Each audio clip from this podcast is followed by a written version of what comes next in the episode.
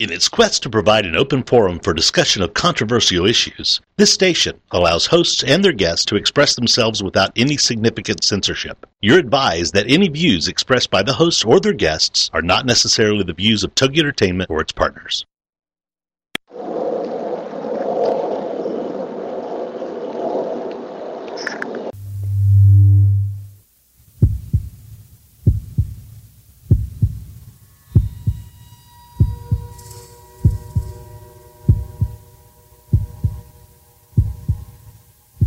Come with us on a journey into the unknown, the unexplained, and the unbelievable. We will test your senses and challenge your beliefs. A world where science and religion clash. Or do they? You will meet real people and hear real stories, but you will not believe. You will witness strange sights and hear strange sounds, but you will not believe. This is the New England Ghost Project. Welcome to the.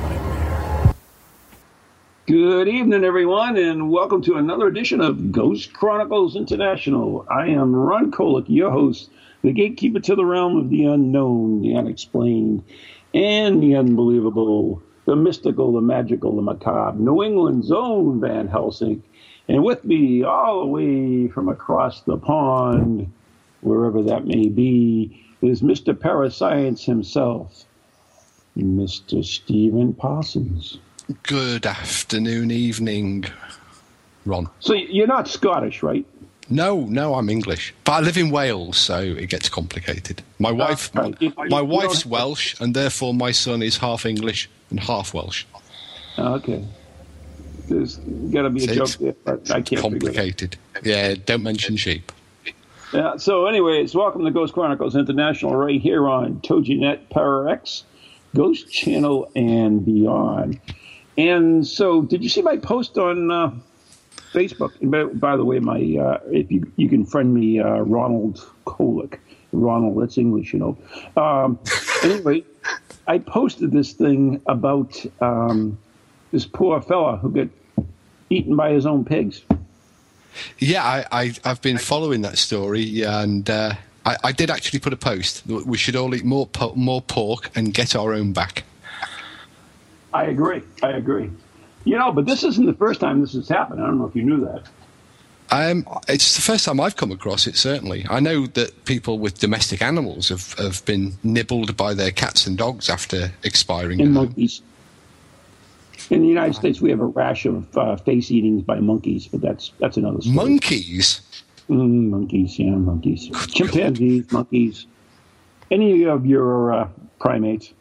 Uh, but anyways, actually, a couple of years ago, uh, I think it was a Czechoslovakian woman. Uh, the same thing happened to her. She was knocked down by a pigs and feasted upon, but she survived and lost only an ear.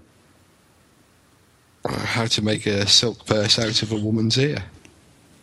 no joke out of that one. Anyways, uh, thank you very much. I, I appreciate that. Uh, let's go right along, and we have a gentleman who maybe can under actually explain to us why we are being attacked by our domestic uh, our uh, domestic animals, and he is Mr. Brian Saunders. He is an archaeologist and paranormal researcher. So, Good Brian, evening. Right. Good So evening. How tell- are you? yeah, better than nothing. Can you tell us why we're being attacked by pigs and animals and monkeys and stuff? The hell's in that a got to do with archaeology? In a word, no, I can't. That's all. That's all I asked. It was simple. You never know. You may have, might have had this minor degree in I don't know animal psychology. you never knew no, about it. that- yeah, Ron, how do, how do you make the link from pigs to archaeology? I, I don't know, but I love archaeology. So there you go. Uh, I love pigs, I guess, evidently. Uh, but anyways, Brian, you are were you an archaeologist first or a paranormal researcher first? um, I was quite lucky, and they sort of all blended together at about the same time. So, uh, but my first love purely is definitely archaeology. Um, it, literally, I was very, very lucky in the fact that we used to live next door to uh, an archaeological site in my hometown that was one of the largest Roman temples ever excavated in Great Britain.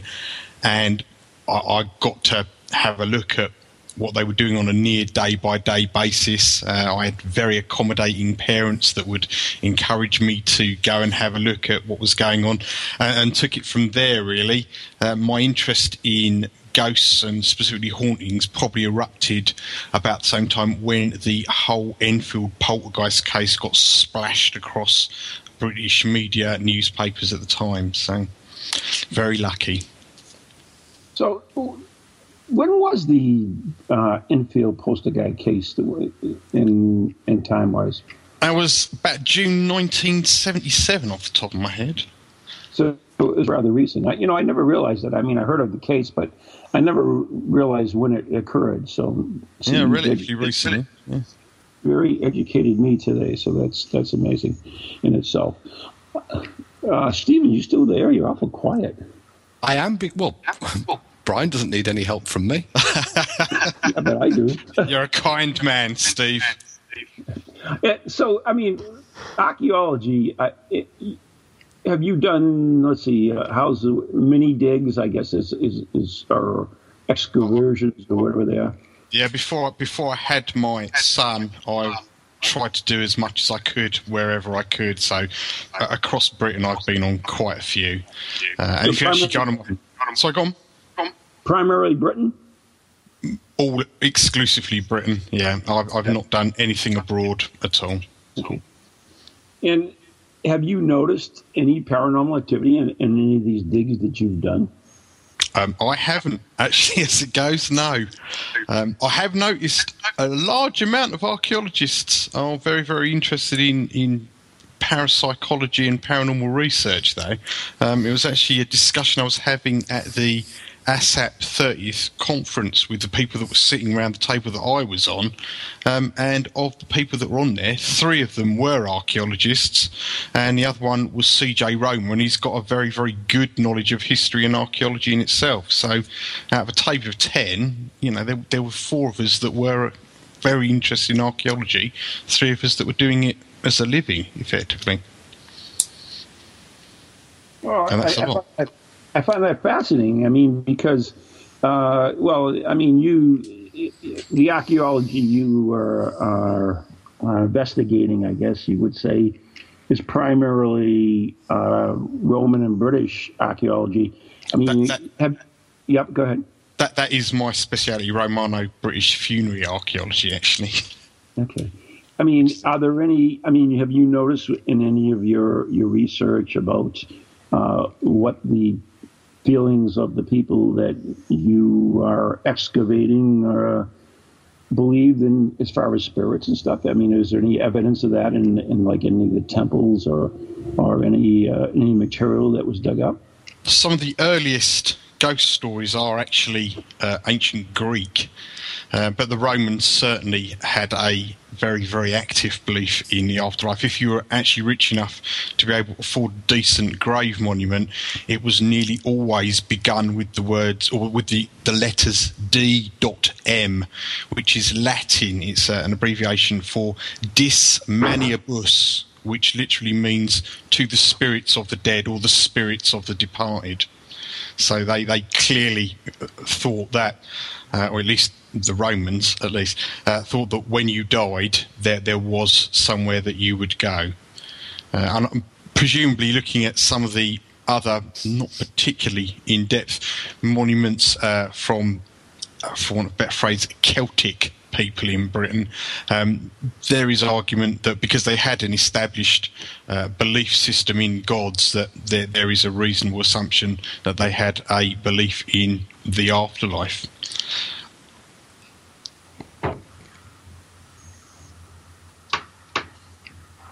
Think Ron's just died there, hasn't he?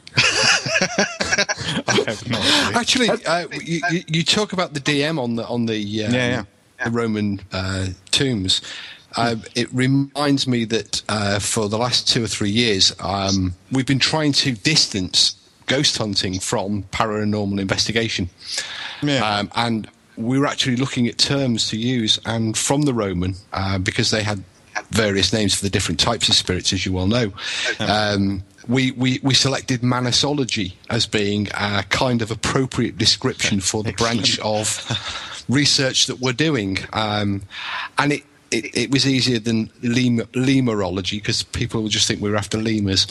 Um, so, even though it's spelled completely differently as well. Yeah, but you know what people are like. Um, well, if, they, so, if they're not lucky enough to know a little bit of Latin and don't realise, you can't blame people. I mean, Latin is a dead language, effectively. Well, I did. I had to do it at school. Um, so, what you look for lemurs? Um, Lemurs, it's, yeah. it's bad enough being in a group called Parascience because we forever what parasites. Um, but manasology, I think, I think it's actually, you know, we've got ufologists, we've got cryptozoologists, yeah, and we have paranormal investigators, and yeah. you know, being lumped in together with, with all of these other um, branches of paranormal research is actually a little misleading to, to the ghost hunter, to the psychical researcher. Um, the term psychical investigator tends to, you know, give people the impression that you're you know, of the psychic persuasion. Parapsychology tends towards, uh, you know, the, the assumption in many that it's a branch of psychology. So we were looking for a new term, and manasology actually, I think, seems to fit the bill quite well. So all ghost hunters well, out what there. About, what about geistology? Geistology, ghostology. Um, there's no, no no problem with that. We just wanted something Latin. Well, it's German. Mixologist. So. yeah, I like. I Mixologist is, is, a fabulous word. I mean, if, yeah, well, copyright it now and send it to the Oxford. No, I've already. It's it's been. In. I've actually done some articles on that very subject. Um, oh, call me a manasologist. So uh, yeah, ghost hunters out there, change your title. You're all now manasologists. It'd be awesome if everyone actually did do that. Um, and not only that, on, on a on a serious note, of course, it would differentiate when when people say paranormal researcher, most people instantly think of ghosts, but of course, paranormal inverted commas uh, can be anything. It could be the study of people that are looking at miracles or UFOs or right. even cryptozoological animals. Uh, does cryptozoology come under paranormal research? Probably. Well, I'll tell you what it does. Uh, is it zoology? it does remove the the assumption that what uh, when we're when we're looking at ghosts and hauntings and apparitions and poltergeists, it actually removes the assumption from the title that it, it, it may not actually be paranormal. You know, call yourself a paranormal investigator, you are by default investigating the paranormal. Um, ghosts may not actually be, or all ghosts may not actually be paranormal. So, so I mean, man- I mean, like, manasology or ghostology. Well, well, Dr. Wood is a uh, para anthropologist, right? Uh, That's yes, Dr. Hunter, isn't it? Jack Hunter? Oh, yeah, Jack Hunter. I'm sorry. My apologies. Yeah, we, we have para-anthropologists, and we now also have an archaeoparapsychologist. that's, that's John Sabol, isn't it? Um, yeah, there's also paraphysicists. Paraphysicist. What's a paraphysicist? Um, it's a physicist who studies the paranormal.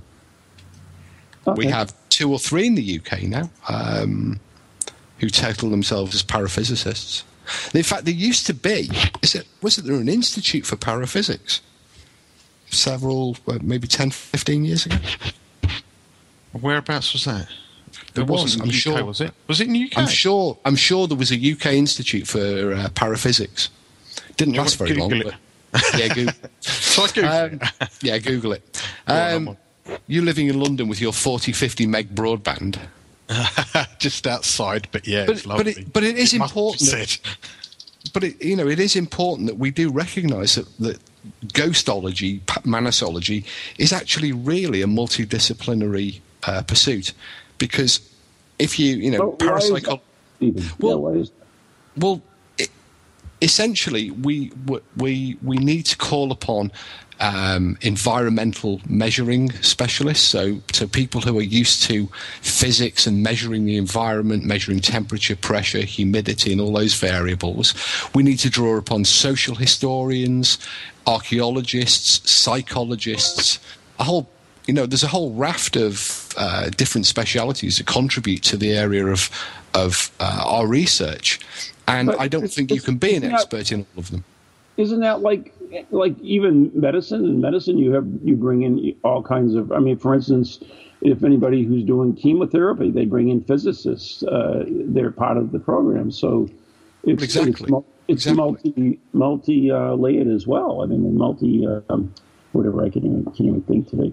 But that's all right. I mean, that, that, that's exactly true, Ron. But what we don't get in um, in parapsychology is that multidisciplinary approach because often parapsychologists and and there are there are you know certainly experiments and papers that, that demonstrate this.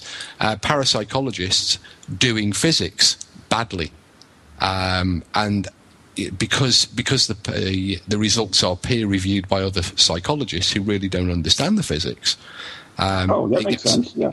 It gets it gets put through as an accepted, and, and perhaps the most uh, one of the most uh, obvious of that is is is in the areas of infrasound research and also in electromagnetics, where parapsychologists have gone out and measured infrasound or conducted infrasound experiments or experiments that involved the measuring or the production of electromagnetic fields. And, and the physics is just poor. Hmm. So, anyways, what's this got to do with archaeology? well, I was giving Brian a chance to Google paraphysics. Uh, there's oh, loads and loads. There's loads on paraphysics. Um, probably the newest one I found for the UK is the Paraphysics Research Group, uh, and they claim that they are looking at the science of RSPK, recurrent spontaneous psychokinetic phenomena, uh, and they've had some papers published in the Journal of the Society for Psychical Research. So that would be a good place to start. Uh, but looking on this website that I've got in front of me, they don't appear to have done anything since 2010. So maybe they've actually changed it, but they've just got that website up. And incredibly, it's called www.poltergeist.org.uk, okay. which. Uh, really, I'm, I'm, I'm virtually certain really, there used to be there used to be an institute for paraphysics. Um, yeah, there, there is one in America as well. Um, which is literally the Paraphysics Research Institute.org. Um, but they seem to be looking at it far more spiritually rather than physically. So I don't actually know what they call themselves, the Paraphysics Research Institute, but I haven't really had well, a chance to read all the way through their uh, website. I, th- I think you've got to be careful when you start nitpicking over names because, uh, you know, we, we have psychic and science over here. I know who the psychic is, and I can't figure out who the scientist is. Oh, I do. I, I, it's, it's Richard. I wasn't going to say that. Oh, oh, I'm sorry. and there's also paraphysics.com. Uh, oh, I know. What are they looking at? Welcome to the Google uh, show, ladies and gentlemen. I know, I'm, I'm trying to figure this out. Pop, pop, your Google request into the chat room because work, you know. Yeah, uh, pop your pop your Google request into the chat room because Brian's got 40 meg broadband and we can pull up stuff pretty quickly. 40. Uh, I'm on Virgin Super Duper. I don't even know what mine is at the moment. What? But uh, is that the 100 meg? Yeah, I think so. Do you think that we need a do we need a college to specialize in paranormal research with multidisciplines? Is is that something that will solve this problem? I think a multidisciplinary approach to any science is probably where it starts before it starts to develop its own skills, techniques, um, even vocabulary, uh, and even specialized equipment. But to start with, I mean, with, with regards to let's say haunting phenomenon, if I was going to investigate that, I first of all got to know exactly what I'm trying to measure.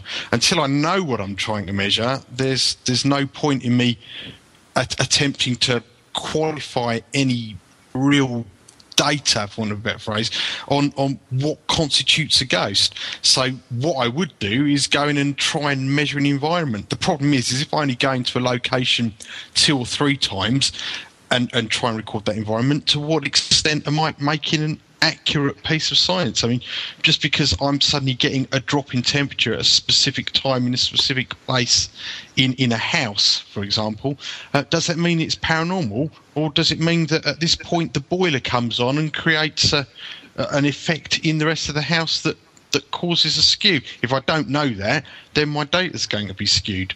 That's the first problem. So you know, we, we would look at other ways of bringing in other scientific disciplines that would look at that. Once we've sorted out what an environment's doing, then maybe we could start to look at how people are perceiving ghosts, if ghosts are real. I don't know they are. I don't know they're not though, uh, and other such problems as that. So I think a multidisciplinary perspective on that is essential, really. Well, I, I, I, I'm not going to particularly agree with you because I don't see why you can't have simultaneous uh, invest, uh, investigating or discipline. In other words, investigate people. Uh, you know, look at the psych, psychological aspects of of the oh, witnesses so, and so forth, but still okay. do the environmental stuff. If, if you bring in a psychologist, is that not a multidisciplinary approach being taken straight away? Yeah. Oh, that's so, what I was trying to get at. Do we need a do we need a college to train these experts on ah. multidiscipline?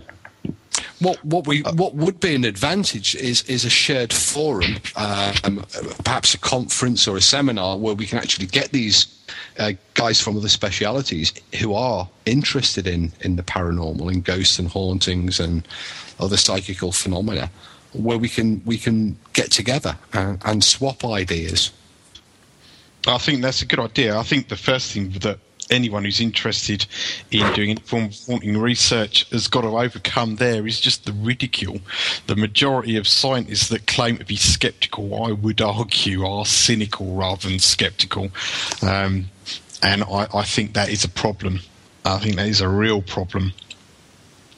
Is it is it re- is it real true cynicism or is it fear of coming out of the closet for fear of uh, funding loss? Because it's very very easy for a para for a, you know somebody who's doing anomalous psychology or parapsychology to gain uh, accepted funding, research funding, for example, for doing the Ganzfeld again.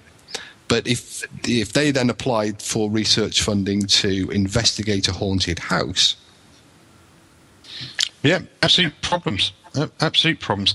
Um, yeah, it, if it's university, uh, you know, and you, you, those would probably be the ones that you really would want to engage in that sort of in depth, at least beginning in depth, so that some form of methodology could potentially be agreed on. And those are exactly the sorts of people that you do want. And yet you do have the exact point that they would lose funding. I mean, to what extent would a professor of physics say to his funding body, I need, you know, 10 million pounds for a particle accelerator to do this, this, this. Oh, and also, can I have 100,000 pounds because I've got a bunch of students that want to look at the physics of a haunted house? Um, it doesn't matter how eloquently he writes it, people are going to view that in his funding bodies with very raised eyebrows. Right. Oh, so yeah, and also his colleagues are going to. Uh, yeah. Yeah, so I mean, the, the cynics are, are, are, somewhat forced to be cynics. I mean, I, I mean, I remember seeing a, a study out saying that uh, of uh, all the atheists that were surveyed, thirty percent of them pray. So there's something interesting in that, and they're cynical because they have to be cynical, but in in their own personal beliefs, they may not be as cynical as we believe they are. Well, absolutely. I mean, it's quite interesting to note how many Nobel Peace Prize winners are actually religious. Uh, and I'm sure lots and lots of them have won Nobel Peace Prizes for varying disciplines of science. Mm-hmm. So if they can believe in a God, which is you know, depending on the definition you want to look at as a god, uh, a gigantic high spirit, why can't they actually say, let's have a look at the potential for humans that are supposedly of that god to actually expand themselves into the world post mortem. I'll tell you what's really interesting, though, is in the past that uh, there have been historical figures, uh, men of science, uh, Sir Oliver Lodge um, being, you know, one name that springs to mind. Uh, you know, one of the um, the key inventors of the radio. Um, you also have William Crookes, the American chemist, Robert Hare. All of these great men of science who who approached psychical research from a, from a, a point of strong skeptical belief, um, mm. and moved Edison's? into. A, what was Edison's position? Because he thought he could um, make some form of device to communicate. Well, um, well again, before we get on to Edison, what, what I was just going to finish saying is that these men uh, these scientists, physicists, and chemists came from um, the point of, they approached the research from a point of view of, of almost stoic skepticism and moved to a point of strong belief after after undertaking their own you know very lengthy over you know often tens of years uh, research into the subject they moved to a position um, of public belief. And I find that to be absolutely fascinating. You know what was it that convinced these these men of science these hardened skeptics that there was something there you know that, that that was tangible and and worthy and put and that they were prepared to go out on a limb, write books, and stand up in public in front of their colleagues. You know, uh, Lodge, uh, sorry, Barrett uh, stood up in front of the Royal Society and declared his belief um, in spiritualism. Mm. Were they were they as, as is often claimed by by the modern generation of cynics, skeptics, uh, mere dupes? You know that, that they were you know silly men. Um, you know, we're, we're dealing with you know people certainly you know on a par with today's top scientists. Um, you know the guys who work in the particle accelerators in, in under under Switzerland, the the Nobel Prize winners. You know these guys uh, were on a par with them. So Absolutely. you can't call them mere dupes. Oh no, no, you can't. Uh, not not when they've contributed to the world as much as they have done so. Um, I don't know. I, what, what would it take anyone to stand up and change from a skeptical perspective to a total non-skeptical perspective? Um, I don't know what it would take for me to do that to be honest, and I'm certainly not in the same league as, as some of the people that have been mentioned beforehand. Nowhere near. I mean, I'm I'm a, a mere molecule in the uh, the grand design of, of, of intelligent men and women that are looking into uh, you know real physics, real chemistry, science as a whole. I'm, yeah, but be- before before we go to I'm the break, yeah. But before we do go to the break, um, there's one there's one thing I'd like to, to maybe just touch upon and maybe answer afterwards is. Well, you have to uh, do it in about 30 seconds. I'm going to. In archaeology and astronomy, weren't all the great discoveries actually made by amateurs? Break time. Mm-hmm. Break time. We'll discuss it after. so, anyways, we'll we'll answer that question afterwards. You are listening to Ghost Chronicles International with Mr. Parascience himself, the great Stephen Parsons, and of course the humble Van Helsing. And our very special guest is archaeologist. I'm still trying to how to get this archaeology into the conversation here. And paranormal researcher Brian Saunders. And we'll be right back after the following messages right here on TogiNet, ParaX Ghost Channel, and beyond.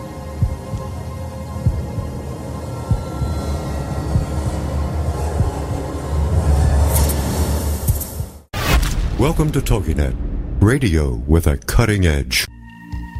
Feel the need to do some soul searching or make some changes in your life to create a more positive future? Then Circles of Wisdom is just the place for you. Circles of Wisdom is a metaphysical bookstore and more, located on Route 28 in downtown Andover, Massachusetts. We carry a large selection of books and music, crystals and gemstones, jewelry and gifts, sage, aromatherapy, and so much more all in a relaxing and welcoming atmosphere. We offer classes on a variety of topics like yoga, Reiki, psychic development, alternative healing, and personal transformation. For guidance on this journey we call life, get a reading from one of our many readers at Circles of Wisdom, 90 Main Street in downtown Andover, right next to Bertucci's. Call us at 978-474-8010 or check us out on the web at www.circlesofwisdom.com. Lots to see and do in a feel-good place an oasis in this hectic world.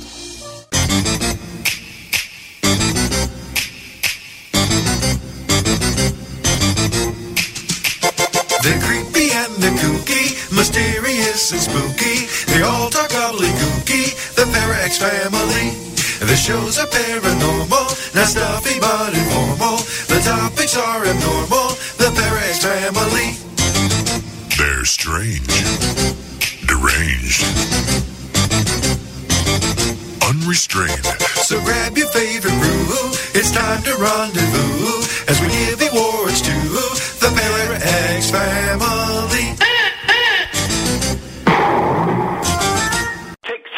427. All right. Hi, I'm Ron Kolek, author and lead investigator of the New England Ghost Project, New England's own Van Helsing. And I'm Ann Kerrigan, the blonde bombshell, and I'm the lead investigator of East Bridgewater's Most Haunted. And we'd like to invite you to tune in Ghost Chronicles, The Next Generation, every Wednesday night at 7 p.m. Eastern Standard Time on www.toginet.com. So, so Ann, what are they going to hear on this stupid show? What are they going to hear? They are going to hear things that they can't believe are happening. Like uh, Beyond Bizarre. And cemetery tripping. Oh, that's your deal, right? Absolutely. Yeah, one of these days you're going to get uh, so scared of one of these cemetery tripping things that uh, you'll, I'll have to get a new co-host. I am brave beyond belief. Yeah, we'll see. scares me. So anyways, if you're bored and you got nothing to do on Wednesday night, tune in to Ghost Chronicles Next Generation with Ann and Ron. See you then. Everything you heard about witches is true. Halloween is the time of year when the shades of the dead whisper from forgotten places and spirits walk among us. The witches of Salem, Massachusetts honor this time with Festival of the Dead, an annual event series that explores death's macabre customs, heretical histories, and strange rituals. Founded by Salem witches Sean Poyer and Christian Day, and hosted by the foremost authorities on the spirit world, Festival of the Dead beckons guests who step through the veil into a mysterious realm where spirits await you. To learn more or to purchase tickets, visit festivalofthedead.com or call 978 740 9783. Happy Halloween!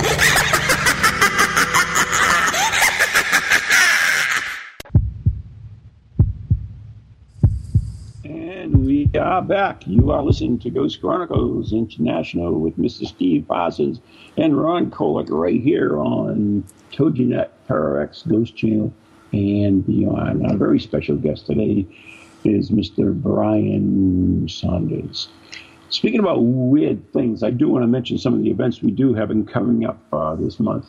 On Saturday, October 13th, 13th, we have the Victorian God, Victorian Garden Seance, where we will have a Victorian tea and then we will meet under a hundred year old rhododendron plant and conduct a seance, which will be conducted for him by a member of the Spiritualist Church.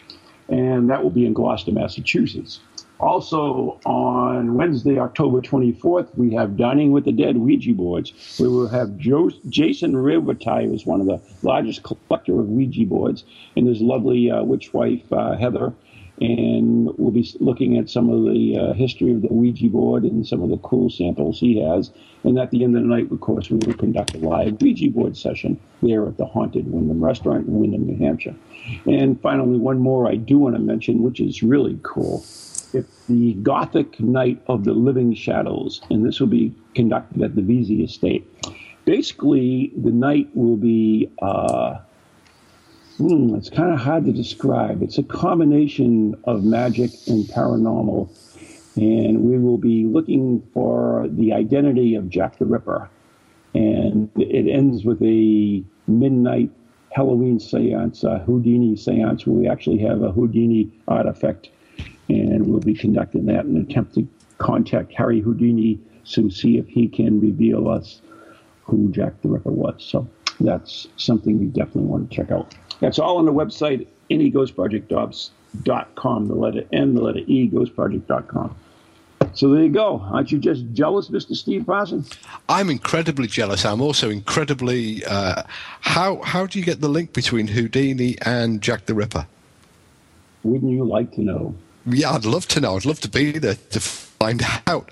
And also, I hope you've taken precautions to stop the Houdini artifact escaping. Oh, we will. We will.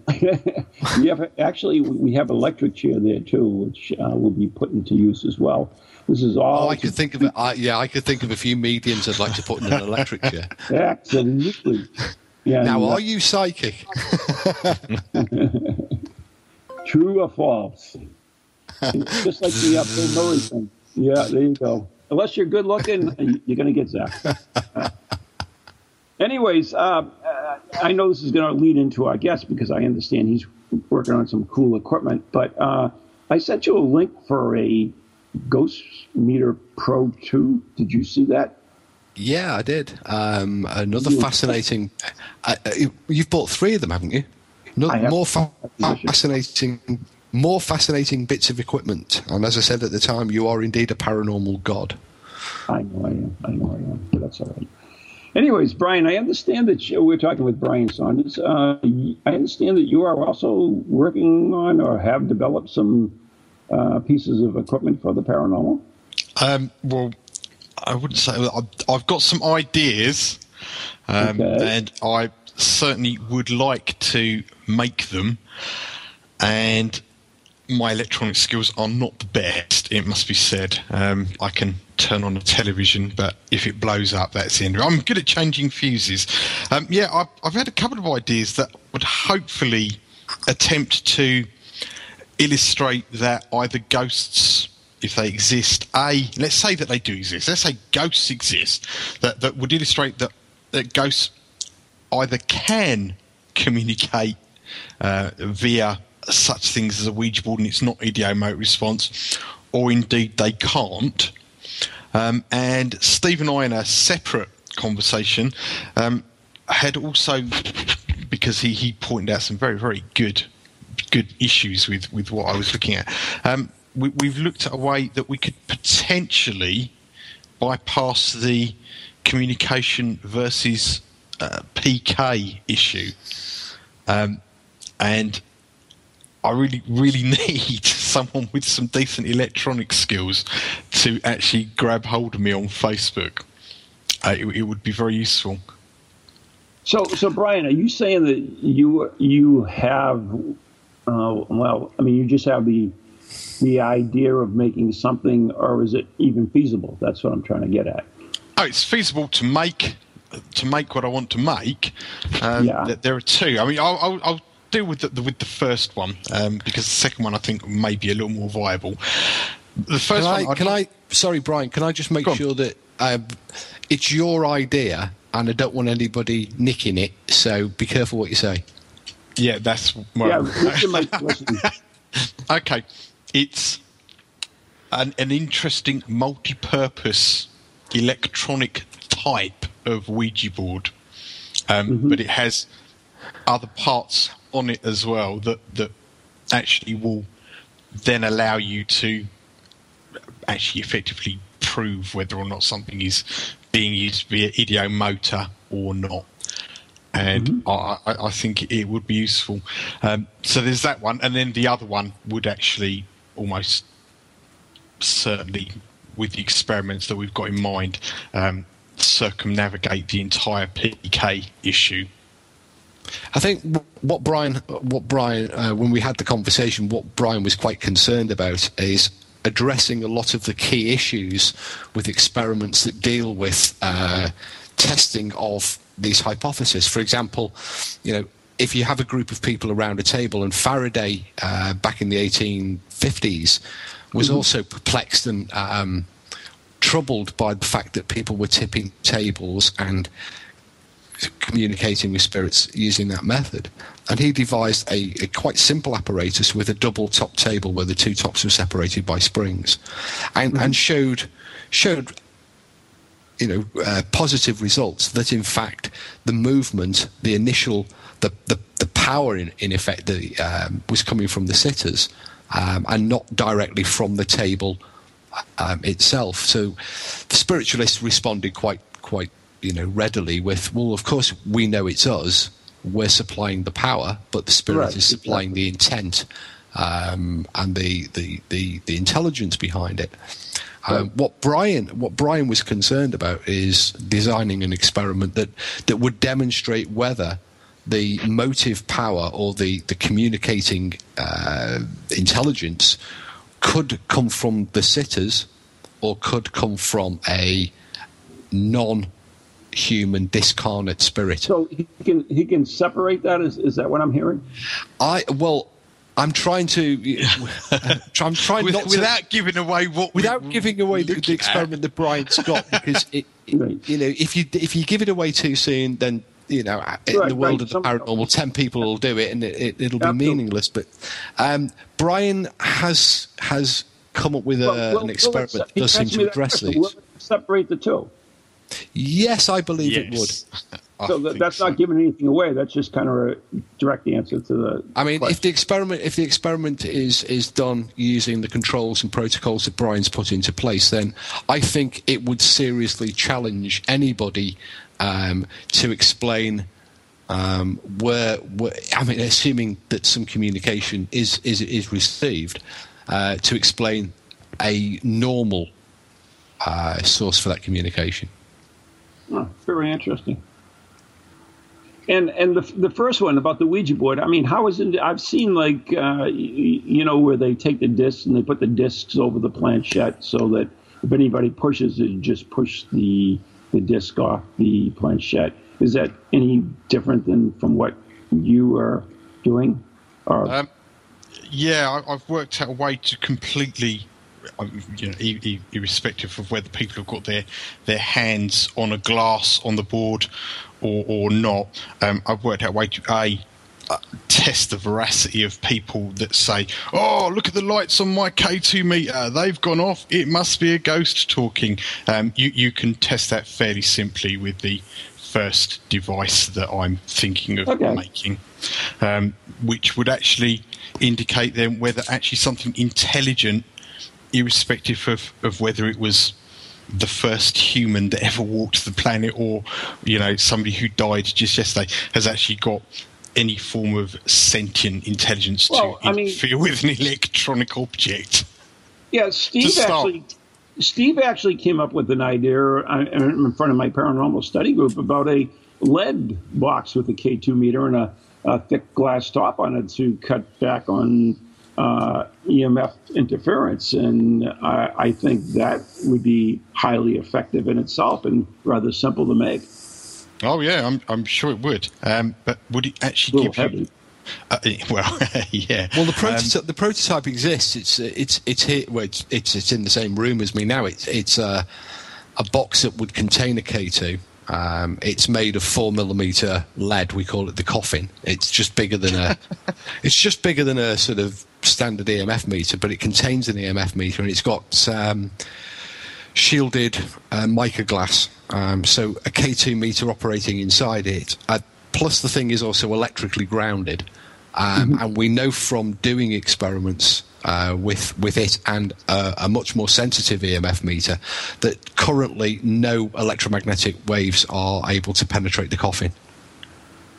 Okay. So uh, if a that- that's K2 meter operates inside that, that works only on the premise that, that spirit does not produce EMF.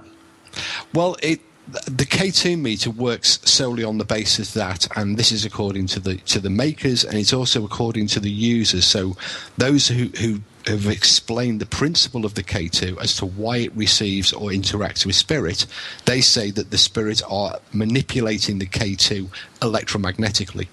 Yep. So, if um, if we isolate if we isolate the K2 uh, electromagnetically, then we should kill it. Um, we should stop it functioning entirely. But interestingly, if and as some theorists, you know, some some spiritualists explain that there is another mechanism, um, and that the spirits can directly interact with the meter, regardless, uh, it, you know, of of how it's functioning. Then they claim that the EMF meter, the K2 meter inside the the lead box, will be able to uh, signal a response. Absolutely. And that, and that premise, you're right. So that's got to be. I mean, it's built. It exists. It's been tested out. Uh, We haven't actually done the experiment because um, we've been a bit short of mediums who are willing to sit down and spend an hour chatting to a meter. Well, you're just going to have to come over here and uh, I can find you all kinds of mediums that will chat to anything. Well, we'll bring it over when we. Have a little chat to anything. Sure, why not? oh yeah, they talked to they talk to maglites. Why not? Right. My my first, I mean, when I when I first started paranormal investigating I didn't believe in mediums. I thought we're all charlatans, and uh, unfortunately, until I met Maureen, then that kind of changed my mind. But uh, my one of my first experience was with a medium who would, and I went on an investigation. I got invited to go along, and she would talk to a china cabinet, and then go and talk to the owner of the place and tell her what the the rat said or whatever. I don't had that what that had to do with the china cabinet, but it did. And so I, I just couldn't understand it. And then of course I saw Most Haunted, and then I understood everything. Uh, I saw the light that really that she wasn't talking to the china cabinet. Of course, she was as Derek Acorah was with talking to her Sam and Sam was really relaying the she was relaying the messages from Sam, so it all came crystal clear to me at that point. Ah, so so her spirit guide was in the china cabinet. Evidently, that's what happened. Yes, that's cool. Only in America. yeah. Do you really I, need? Sorry, go on, Sue. I was just going to say that sort of. I was going to say that's bizarre, but I once went to a public event where I was called over to have a look at ashtray divination. Ooh. Now there's a first. Please some more. I, am intrigued by this. I'm, I'm uh, ready you, to try this uh, my next investigation on Friday. I, I, I can do some ashtray divination for you right now.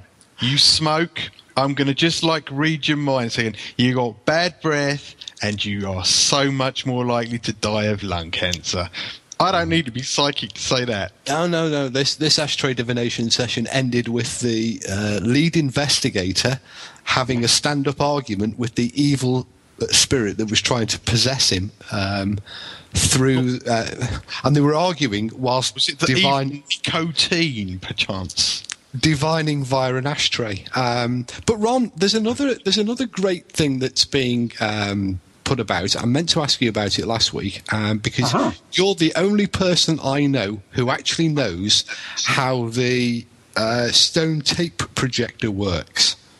Oh, yes. I mean, I, I, I had to sign a, uh, what do you call it, a, a uh, secrecy thing, but yes, it, it's an amazing piece of equipment, perhaps uh, the greatest scientific breakthrough of the 21st century. Uh, uh, and it was designed by my good friend, Mr. Richard Felix. So I, am really honored to be part of this.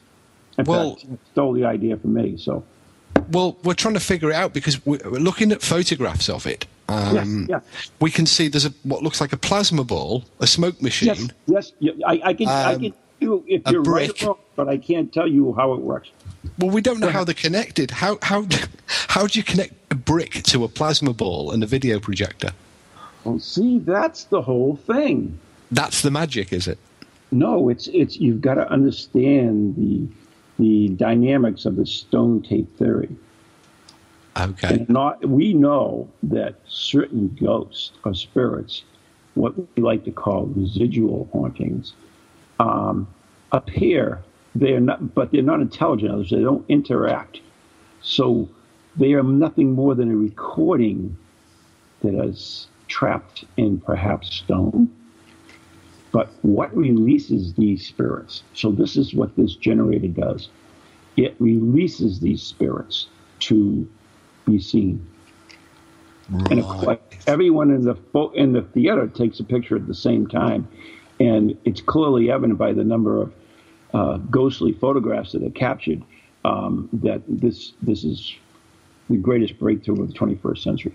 And no mention of pareidolia, of course. Oh, none of that at all. Um, we need to uh, roll some dice. Oh, we do? Are we running out of time already? We are. Oh, so fascinating. 10 to 9. are these your Zener dice, Steve? Yes. It's time for the Zener dice experiment, and um, for all of oh. those who are going to participate in it, we've got to give them an email address to send their results into. Right, which is uh, what, info at calcooper.com?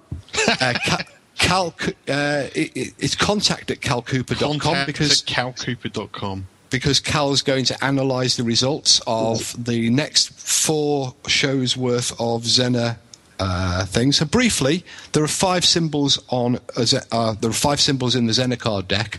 That's the star, the cross, the circle, the square, and the wavy line and we have five Zener dice with the symbols on. Um, and with them being six sided, there is a sixth figure, which is the secret figure. Now, I'm not going to tell you what the sixth one is. So there are five Zener symbols plus another symbol, and we're going to roll the five dice. Uh, people uh, write down your results and email them to Cal, and then I believe you're giving out a prize at the end of the end of the month, Ron. Absolutely, absolutely. We're giving away a pair of uh, Cal's underwear. Yeah, that's nice. Yeah, that'll work. What's second prize? Two pairs. oh, wait a minute. That's not he doesn't wear underwear. Well, not his own, anyway. Yeah. okay, Well, we ready for the first missed The show. And, He'll know, be back we are, soon. We are, going to give, we are going to give away a good prize, and, and I guarantee that. Uh, we definitely will do that. Uh, we want everybody to put down five times we're going to do this. So put one, two, three, four, five, and then put whatever symbol you believe that uh, Steve is going to roll next to number one. That'll be the first roll, number two, the second roll, third roll, fourth roll, so forth. And then send it to contact at calcooper.com. And you will be entered into this drawing automatically, whether you're right or wrong or indifferent. And at the end of the month, we will give uh, the results of this, won't we, Stephen? Yes, we'll we'll give out the results of this week's dice throw next week. So you. No, I think we should wait to the end of the month. Oh, okay, we'll do it that way then. All right. Yeah. So Okay, gotta, dice one. you got to keep track of this, though. I will keep track of it. Dice one. Counting on you. You ready? I'm ready. So everybody, concentrate. Here goes the first dice. That's dice number one. Dice number two coming up. That was dice two. Dice three. How come that did twice? Bounced off the t- off the table. Hmm. But I caught it. Dice four. And the final dice, dice number five. That's it. There you go. So whatever results you got on those five rolls, send it to contact at calcooper.com and you will be automatically entered into a drawing for a really cool prize. And I will guarantee this is going to be a cool prize. And um, that's it. It's right or wrong. Doesn't matter. So, Brian, did you do it? I did. Okay, so send it in to Cal. Just, I know I'm I'll going to. I'll send it in the cow. Um, but what's what? What do you want me to put for the the missing symbol? Ah. Ooh, You got to tell us what the missing symbol is, right? If any Oh, way, can, can I say it now? No. no, Just put it on your bit of paper. All right, okay. Because I'm just making an educated guess, of course. I will. I will tell you what. Never mind. if anybody guesses the miss, missing symbol, we will have a special ah, prize for ah. them. Well, the thing is, I mean, you can buy these Zener dice commercially. So if I've got them, you know, if anybody else has got a set, they're going to see what the sixth symbol is. I want them oh, to Oh, guess God. it. You didn't tell me that, Steve. Well, do you think I made them? I thought that was special. You know, I mean, you've got this cool stuff from the London. they are- Club they are and- well, they are Edison and all special, but- stuff. I thought this was ancient stuff, and what you can buy them at the joke store. Wonderful. No, you can't buy them. I don't think you can buy them any longer. At least I can't find them anymore. But they were the only time I've ever seen them on sale was about ten years ago at an SPR conference. I've never seen them since, or seen. But that doesn't mean that somebody else didn't buy. I mean, you know, other people bought them. So, but they do have a, a sixth symbol.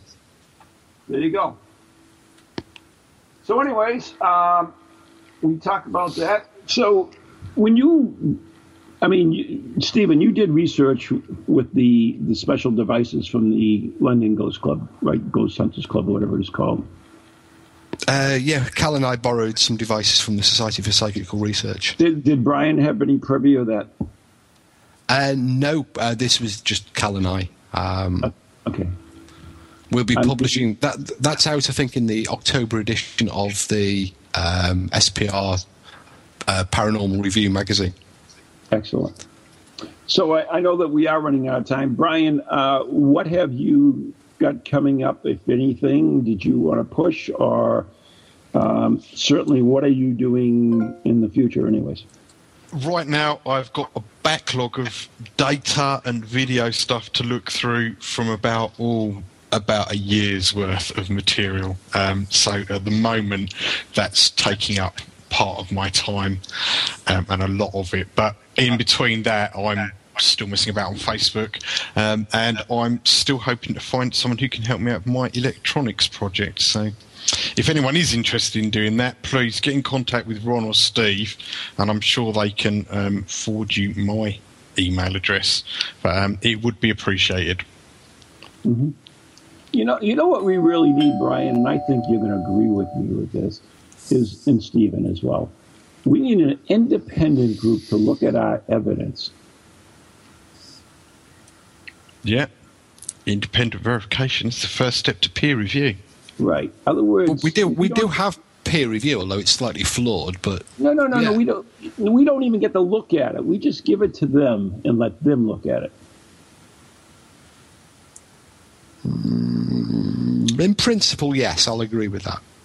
Yeah, isn't that what Cal's going to be doing with these uh, experiments? Because you're not going to see the data, are you? I, I won't have a clue about the data, and Cal doesn't have a clue about the results. So, right. Uh, so I'm it is a about, double-blind experiment that we're doing. I'm just thinking about all these hours and hours and hours and thousands and footage and sounds that we capture in an investigation. We should be able to send this to someone and let them review it. Don't you think that's a great idea? It is, but you've got to take into account the person who's viewing it may be biased. Um, so maybe oh, if you the experimenter effect. well, there is that. Maybe if you viewed all of your material uh, and listened to all your material and took out the parts you thought were relevant and then sent it to someone and saying, "What do you think of this, this, this, this, and this?" Um, and can you explain it in these particular ways, or are there other ways that might be a way forward? Or literally just send the whole lot to somebody. If everyone does that, then somebody will be very busy forever, and we'll probably yeah. That's need what I kind of like. Money. You know, I don't have to go through all this crap. I mean, uh, all this data. You can imagine. Uh, you can, can most you imagine the, crap. I'm with you. can you imagine the poor sod at the other end though, what, going through ten thousand orb pictures every month? Yeah, well, you know, we can give them a couple of quid. You know, Oh, It'd be worth quid. it for me. I'll tell you that much. Oh well, I mean, if someone's going to send me ten thousand orb pictures to actually just look through, and they're going to give yeah. me a couple of quid, I'm your man. And all you've got to do is sit there and go, "Yep, that's an orb. Yep, that's, that's, an orb. That's, yep, that's, an orb. That's, that's. well, Brian, thank I'm you so me, much. I'm biased. Thank you for being so much on the show. For being on the show, uh, we are thank got the two. We're just about out of time. And uh, Stephen, as always, thank you so much for uh, putting Pleasure up with me. And uh, you know, it's lots of interesting stuff. And if anybody has any ideas or suggestions they would like to tell us, certainly you can uh, write to. Uh, uh, what was that? Contact at calcooper.com. And any complaints about the show, certainly send those. so thank you all, guys, and have a good night. Thanks. Good night. From goalies to ghosties, long-leggedy beasties, and things that go bump.